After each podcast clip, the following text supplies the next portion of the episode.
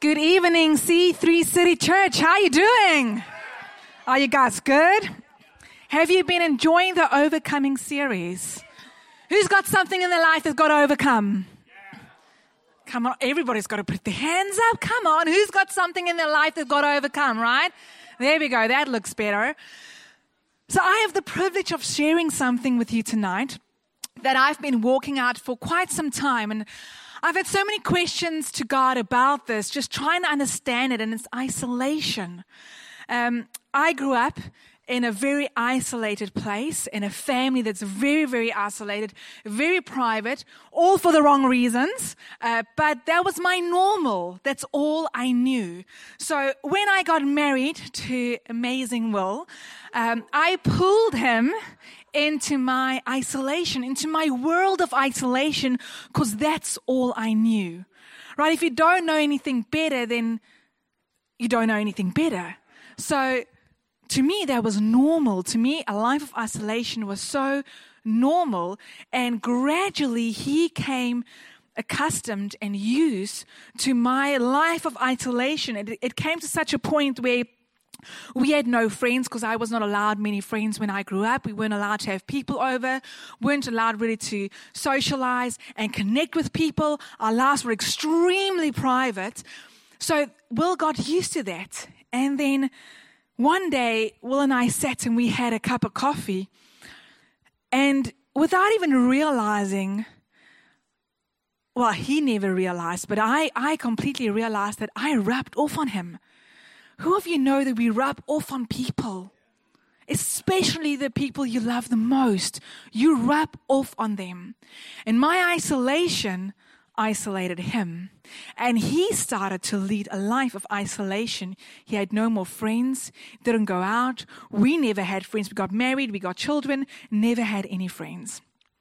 And I sat with God and I said, God, how do you, how do we get out of this? Because when you're in it so long, it's all you know. You don't know anything else. You don't know how to break free, free of this pattern in your life. Now, this might be an extreme pattern to some of you. Sorry. But everybody here at some point in their life will battle isolation. And isolation, when you're doing isolation with God, it's not, not necessarily bad. God, because God says, go and separate yourself with me and spend time with me. So, therefore, that's not really isolation, isolation right? Because you're spending time with God. You're not alone. But what I'm talking about is something very different. So I said to God, How do we get out of this? And He said, One of the things He revealed to me was through active pursuit. Although that wasn't enough, I looked into it and it says here it's the proactive and intentional effort to actively seek or chase after socialization and connection. Now that's a mouthful and it's way easier said than done when you're in the isolation, right? Way easier said than done. But we need to actively engage and take steps and make decisions. And yes, that is great when we do that. But if we don't break through the isolation, even though we're making these choices, we're, we're still stuck. We'll go back to the main pattern that we know, the default setting of our life of isolation. So, how do we break through that? And God said to me, I still had a lot of healing to do. And it's only once I do this healing that I can form connections and start socializing that's real, that's deep, that's connected, right? But it's hard if you're not actively going after that healing because you won't be moving towards it, you'll be moving away from it. So, as a church, there's different ways of healing, right? So I believe that we have a God that can instantly heal us like this. If you're sick, God can heal you now. There's miracle working power and God has that. And it's to our, you know, we've got access to that miracle working power. But I also believe that sometimes God chooses not to heal us like that.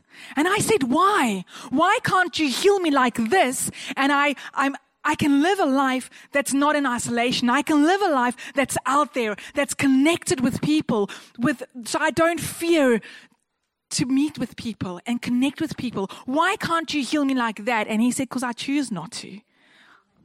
Like, what? You choose not to? Why would you do that? You're a loving God. And he said, It's because I'm a loving God. I choose not to do that. And I was taken aback. And what? It's because you're a loving God. You choose not to heal me instantly. How can that be? It doesn't, it doesn't make sense to our logic, right? So I said to God, How? You need to explain this to me. And God said to me, It's because I need to go deeper to sort out the root. You see, I can heal you instantly like that of something, but if you've lived a life of isolation, and I'm not saying this is for everybody, this was for me, right? So I lived a life of isolation, which caused other things in my life, codependencies, and all these other, other patterns. That if God had to heal that, I might still cling to some of these things because I still need healing in those areas too, right? So God doesn't do half a job right? Who here believes God does a full job, a complete job? I believe that. And it's because of God's love in our life that sometimes He delays the healing, the instant healing, because He loves us so much and He wants to do a complete job, right? I actually also believe that it's unwise to isolate. Many of us sitting here and say, I choose isolation at times. There's many times in my life that I've actively chosen isolation. It's just easier. It's just, it's something I know. It's something I'm familiar with. I don't feel like looking at the world, being a part of the world. My life in isolation at this point in time is easier. That's unwise. Proverbs 18, verse 1 says, He who willfully separates himself from God and man seeks his own desire. He quarrels against all sound wisdom. It's unwise to isolate. The act, I actually believe that the act of separation in this way is completely demonic. And the reason why I say that is when Jesus was on earth, when he chose to go and separate himself and isolate and fast for 40 days and 40 nights, he did that to face every possible thing on earth which we would ever go through. What is the first thing that happened when he did that? The devil appeared. That's the first thing. Before temptation, the devil appeared. What happens? What is the first thing that happens in your life when you choose to isolate? The devil appears. What takes over your thought patterns? What enters your thought patterns? What temptation comes? It's the devil. Therefore, it is unwise. It's unwise to isolate yourself from God and the world. It's a playing field for the devil in your life. It is unwise. So, recently, when we had a prayer meeting, I got this image of a um, Japanese cup. And in this image, what's the time There we go. Uh, in this image, the cup had all these golden patterns on it. And I said to God, I actually did not know anything about this at that time. And I said to God, what is this? And God says, this is how the Japanese fixes cups when it's broken. They take gold dust and they mix it together somehow, and then they glue it back together with gold. So what this actually does, it is, it preserves the history of the piece.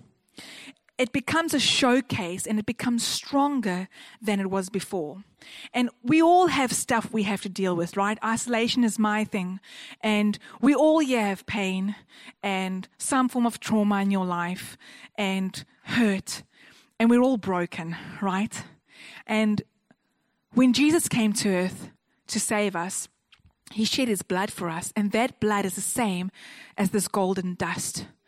You see, if you come and you just take a, a bit of glue, Bostik, or whatever you want to use, and you want to mend a cup, it is now fragile, it has lost its worth, and you've got to be so careful when you use it.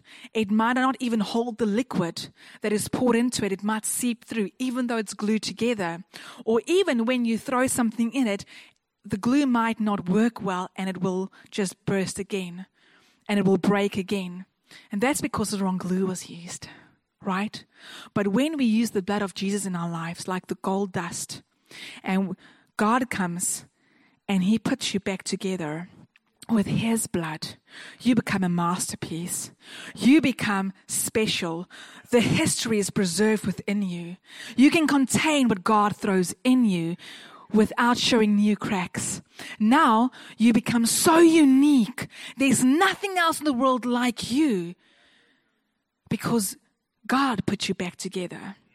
And just like I had to deal with isolation and I have to allow God to come and take everything in my life and my past that has hurt me and broken me and caused issues in my life, like all of us has, we need to allow Him to do it with His blood so that we can actually break through our patterns and break through the stuff that we feel is default settings in our life.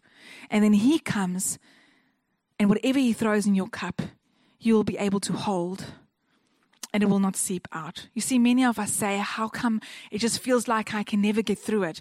Why can't I ever break through the isolation? You see, because I have to work through all of this stuff so that God can present a whole cup with all its imperfections and it becomes beautiful. I said here, it's only uh, this can only happen through intentional choices to change the patterns and behaviors in our life. You see, we can that's the first thing God said to me is we had to be intentional with what we do. But we cannot do it only with our intentions. We have to allow God in that places as well and we have to work through it. It's not instant. When they put these cups together, they have to find every splinter piece and put it in the right place. And I, I would like to encourage you to allow God to take every bit of splinter piece in your life that has been shattered and broken and let Him put it together with His blood so that you can move on. Come on, Will, your turn.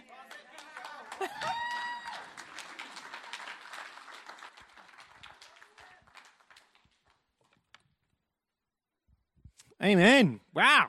I didn't think it was going to be that quick. She's leaving me some time. That's great because I need it. Hey, amen. God is good. Amen.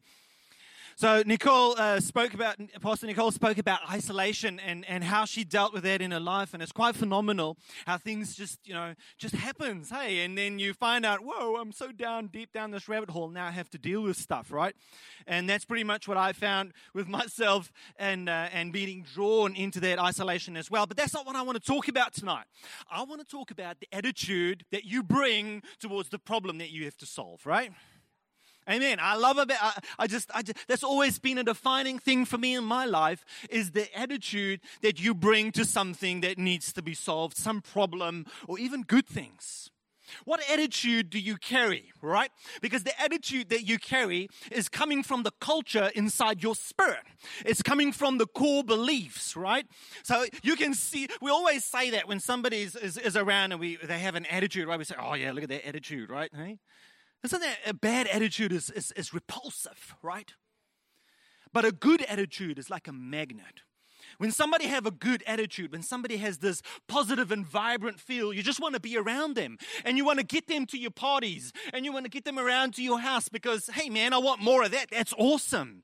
But when the attitude is bad, it's pushing you away. And you're like, I don't want that. you, you don't greet the people with a bad attitude. You walk straight around. You're like, oh, I'm all right, thank you.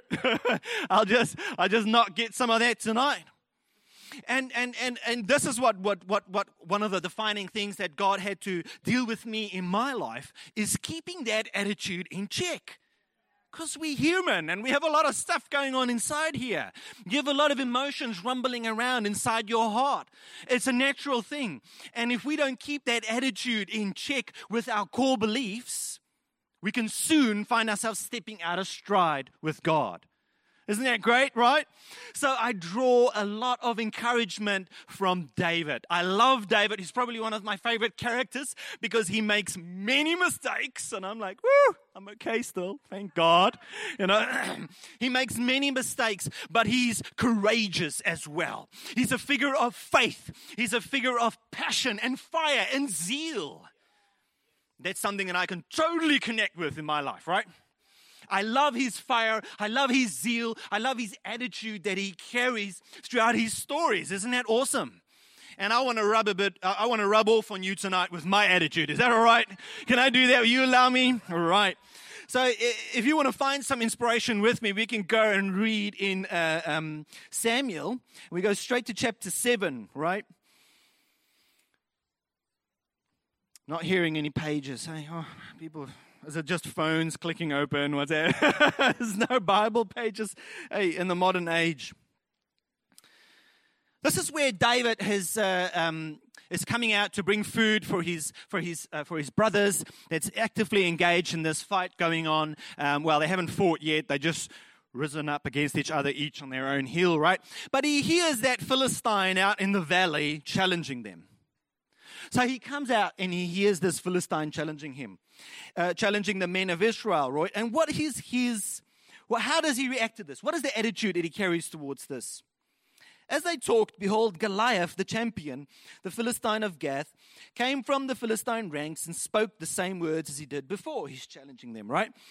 And all the men of Israel, when they saw the man, they fled from him, terrified. So they carried fear with them.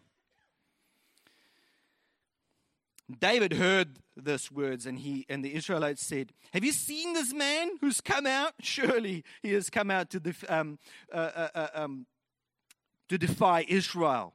But I'm just going to skip to verse 26. And David said to the men standing by him, What shall be done for the man who kills this Philistine? Immediately, how does David respond to their fear and respond to this threat of Goliath coming? He starts to rile up the guys. He says, Hey, wait on a minute. What did King Saul say shall be done for the man who puts this uh, uh, um, Philistine down? We'll be free from Texas, right? No more Texas. I'll get to marry the king's daughter. I'll get a big prize. There was a lot to gain by killing this Philistine. And he was already, he was, he was rolling up the troops. He said, hey, come on, think of the reward. Think of what will be done. Don't think of the size of this Philistine. Don't think of the wrong things. You see, if we dwell on the negative, our attitudes will suffer by dwelling on the negative, dwelling on the giant, you cultivate fear. David moved the focus immediately from the giant but to the reward. And it cultivated a different atmosphere among the men. They became riled up. They said, Yes, they forgot about the giant. And they said, Yes, what about the reward? What shall be done? Let's think about the reward. He brought a change of perspective just by carrying the right attitude. That's who I want to be. When I walk into a room of fear, I want to carry that different perspective with me. I want to rile up the troops. I want to say, come on, stand up, be proud, be courageous. We've got God on our side. Amen? Are you with me? Totally. So, the second part that really stood out to me, where David carried this distinctive attitude, was in verse 34. David said to Saul, Your servant kept his father's sheep, and when there came a, a, a lion, or again a bear, and took a lamb out of the flock, I went out after it and I smote it and I delivered that lamb. So David was being confronted by Saul saying, Hey man, you can't do this. He was being confronted by leadership saying, Hey, step back. You can't do this. This is not what you're supposed to be doing, right? Confronted by that. And David brought, he brought testimony. His attitude was, was leaning towards faith. He was saying, No, let's not look on what we cannot do, but let look, let's look at what God has done for us and draw our attitude from the victories that God has already gained for us. So if you're in a position where you say, hey man, I'm demotivated, stop looking at the wrong things. Draw your motivation from the victories that God has, has already done for you in their life, of which there are many, countless of them. Start writing them down so that you can see them in the morning. List them. Say, Thank you, God, for doing this. Thank you, God, for doing that. Set your attitude for the day. How many of us practice setting our attitudes for the day? We actually do it. We just don't know about it. We're quite unconscious about it, right? We get out of bed, and many of us say our coffee is the thing that sets our attitude for the day. So I, I, have, I have some of this staff that comes into the office, and they're like, "Oh my goodness," you know, walking like this. I'm like, "What's going on?" You know, and I, I'm I'm all happy and sparkling. They're like, well, "I can't handle as much of Will in the morning. I haven't had my coffee." You know, what is setting your attitude in the morning? Are you setting your attitude out of worship? Are you setting your attitude out of praise? Are you looking at what God has done for you? It's sure going to stir you, man. And it's going to set your attitude for the day. David had a lot of opposition in this time where he was going to fight out Goliath. He was being told that he wasn't good enough. He was being told he's not supposed to be there. He was being put down by his brothers. He was being put down by Saul. There was so much opposition and so much adversity in this camp, but David's attitude prevailed. And finally, when he stepped out on the battlefield towards Goliath, this is amazing. He said to Goliath in verse 40, um, um, 45 Then David said to the Philistine, You come to me with a sword and a spear and a javelin, but I come to you in the name of the Lord of hosts, the God of the ranks of Israel, whom you have defiled. This day, the Lord will deliver you into my hand. Man, this guy is going straight from faith into, prof- into prophecy. And I will smite you and I will cut off your head. I love it, right? I love that fire, man. He's not playing games. He's saying, "Hey, man, you didn't draw, you didn't draw out towards me. You didn't attack me, but you attacking the Lord of hosts. You're drawing out against the ranks of Israel." David is bringing faith. He's bringing courage. He's not bringing fear. He's not looking at those things. He's not focusing on those things. He's saying, You didn't drew, out against, uh, uh, against me, but against the, the, the God of Israel. And he's prophesying and out of that position of faith, that's where we can step into the position of prophet, uh, of prophesying and prophesying in our own lives and speaking wealth into our own lives, right? When you've psyched yourself up in the miracles and stuff that's happening that God has done for your life and you psyched up for the morning and you got that positive attitude, now you can start prophesying. Man, it's going to be a good day. I'm going to touch some hearts today. Lord, send me somebody to minister, minister to today, Lord. Send me an unsafe person so I can have that conversation today, Lord. Send me somebody that needs a touch of your hand, Father God. Make me your instrument in this world, Lord. I'm fired up. I'm ready. Are you ready this evening? Are you going to have that pep talk in the mirror uh, tomorrow morning? Hey? Come on. You've got to be excited about what Jesus has done for you. And the only way to do that is to cultivate that attitude. It's not going to come by itself.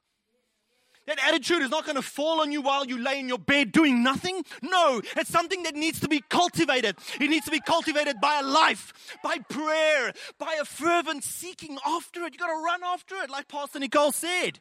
Go and get your freedom if you really want it. Amen? Is that all right? Can I say that? You got to go get it. And if you ain't going to go get it, it's not going to come to you. So don't be surprised if you're still bound. You got to go get it. You got to go look for it. Amen? Cultivate that attitude, bring that faith, because it's totally out there, ups for grabs. This morning in, uh, um, yeah, at North, um, we had the communion that was being done, and, and there was this old lady up front. She was doing the communion. It was so precious, and I was looking at that. I'm like, yeah, man. If I'm like, woo, put me up there. I just want to remind everybody that what we have access to. Communion opened the door. Jesus opened the door right to God. You have access to the King of Kings and this reservoir of power. If you choose to believe it, it's going to become real for you. If you don't choose to believe it, you will live right by it. You will live as if it does not exist and you will just pass along with times, right? But I'm not going to be one of those. I want to make a move for God. I want to be part of the move of God. I want to be the, uh, one of the people that shakes things up. Right? I want to be in the midst of it where it's happened. I want to be excited for God. And I want to rub off on you guys. Is that all right? I want you guys to feel exactly the same thing. And I want you to think tomorrow morning when, you, when you're looking at yourself in the mirror, you're like, okay, man, maybe Will's on to something. I don't feel it. I don't, but uh, he's saying I got to go get it, so I'm going to go get it. Lord, help me. Hey, sometimes we don't feel it, but you've got to cultivate it. If you're always going to go on what you feel, you'll pretty much be depressed most of the time.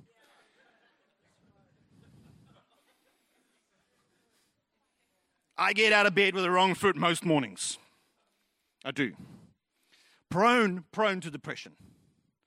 I get out of bed and I feel, oh my gosh, I don't want to get out of bed. I don't want to live. Lord, help me. I don't want to get up this morning, Lord. Holy Spirit's like, you got to. I'm like, why? You're the pastor. Like, oh, oh no, I have to get up. you got to cultivate that attitude. It's something that you carry with you because you plant that seeds every day in the ground. And soon, before you know it, you have this rich harvest of an amazing attitude that you harvest and you get it in every day. And before you know it, you've got more than enough and you start dishing it out. And like, you want some good attitude? Come on. Come on, I, have a bit here in my pocket if you want some. This is wonderful stuff, man. You got to take this stuff. One of the best things I get at work is, why are you so happy? When people start asking you questions like that, you know you're doing the right thing. You know you're on the right track. When your happiness is annoying non-Christian people in the room, you know you're getting it. You, you, you, that's it. Well done. When your happiness is annoying Christians, then you know the problem's not with you. Right? Hey, hey come on. I get told a lot, hey, Will, you got to calm down. You're a bit too much. Hey, so uh, I'm like, no, no, no. You just got to get on what I'm on. Amen. awesome. So if the band can come, that would be that would be amazing. So, my question to you is what will you carry into this week? What are you going to carry next week? Is this going to change you in any way? Is this going to leave an impression on your heart? Do I have the privilege of leaving my fingerprint on your heart this morning? With the Holy Spirit, of course, not mine. God is just using me as a voice box, but He's wanting to leave something on your heart. And He's asking you the question He's saying, What attitude will you carry into this week? What are you going to carry? What are you going to have with you this week? Are you going to carry sadness? Are you going to carry depression? Are you going to carry lifelessness? What is it that you will carry? Will you carry courage? Will you carry faith? What will you carry this week? I want you to think on that deeply and talk to God about it in your heart. And if there's something that you that you feel, hey man, I, am struggling with this. This is really a battle for me. Will carrying this right attitude, just really, it's really a thing for me. I'd love to pray for you. And if that's you, we're going to sing a song. The band's going to be amazing, and they're going to uh, uh, just sing us something. And while they do, just come to the front, and we'll love to pray for you for that because God can change anything. Amen. He can change anything. But we got to allow him to change it. We got to say, Come, Jesus, change me. And you got to be open for it. And when you start feeling the excitement rise in your spirit, don't push it down, let it out. When you start feeling the fire, don't push it down, share it. And when you meet somebody that doesn't, is not into your fire, don't worry about it, move on to the next person. They'll come around eventually. Hey, we just got to get more of Jesus. Is that all right? All right. Awesome. Thank you, guys. It was amazing to be here with you, and it was amazing to share this message with you. I'm really excited about the Word of God. And yeah, we're going to pray and sing. Cool.